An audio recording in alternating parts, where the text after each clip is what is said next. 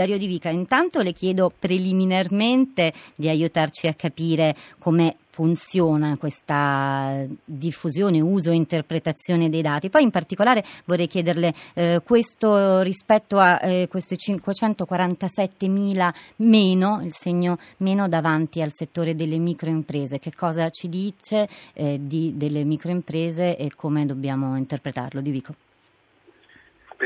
Intanto eh, dobbiamo capire che si parla di eh, tempistiche diverse. Noi dobbiamo ragionare sul fatto che nei sette lunghi anni della recessione eh, è stata di fatto tagliata eh, il 30% della capacità produttiva e ovviamente è stata tagliata prevalentemente in basso. Quindi la grande crisi è costata quei numeri, detto, non li confonderei poi con le statistiche sul Jobs Act. Il problema è che dopo aver pagato per il 30% di taglio della capacità produttiva negli anni della recessione, finita quest'ultima in realtà non c'è una fase di non ripresa. Questa fase di non ripresa rischia di essere pagata soprattutto dalle piccole imprese artigiane e commerciali eh, che, che sono la fascia bassa del sistema delle imprese, perché non tutte le imprese stanno andando male, anzi il problema è che c'è un quarto del sistema delle imprese, grosso modo, che è quella che chiamiamo fascia bassa, che si dibatte in una crisi che eh, ha pochi spiragli di futuro, diciamo. Vanno analizzate le cause, io non penso onestamente che sia solo colpa della politica, eh, una colpa la faccio, eh, anzi due, tasse e burocrazia, è evidente, non, non scopro niente. C'è un problema anche di comportamenti però, ad esempio l'età media dei piccoli imprenditori è molto elevata, quante staffette generazionali si fanno nelle aziende familiari? Eh, poche. Tipo e invece sarebbero utili ad esempio anche per fare innovazione, perché è chiaro che eh, i fili nativi digitali eh, hanno un altro passo nell'approccio alle tecnologie. Eh, secondo i dati dell'Istat che ho qui davanti, il settore agricoltura eh, cresce del, 5, del più 5,8. Allora lo volevo chiedere intanto a Valeria Bruni che è con noi, buongiorno.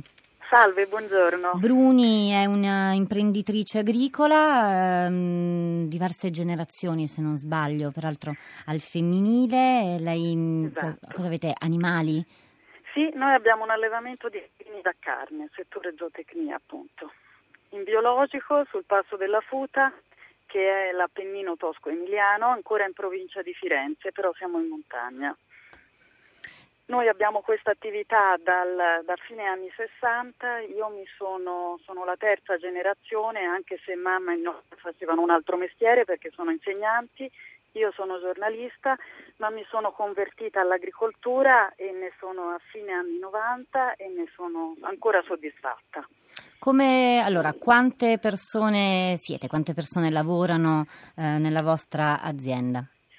Allora, a parte io che faccio il jolly e faccio tante cose, ho quattro dipendenti, due a tempo indeterminato, due a tempo determinato. Assunti È recentemente grazie agli sgravi al Jobs Act?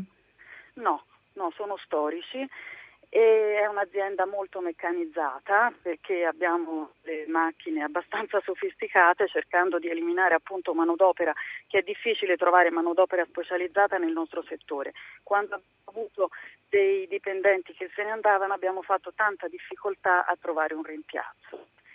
E poi abbiamo um, un allevamento appunto di bovini da carne in biologico, stabulazione eh, semilibera, per cui nell'estate fuori e nell'inverno nella stalla, e abbiamo una sorta di autarchia. Noi cerchiamo di produrre tutto, tutto da noi, il fieno e tutto il materiale per l'alimentazione de- degli animali.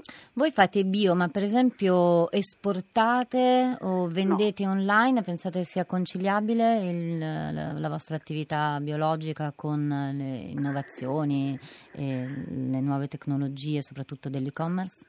Questo indubbiamente è, un, è, una via d'uscita anche per la sopravvivenza, perché noi con la vendita diretta abbiamo trovato il modo di sopravvivere, altrimenti il nostro settore eh, stava diventando ed era difficile sopravvivere sul mercato.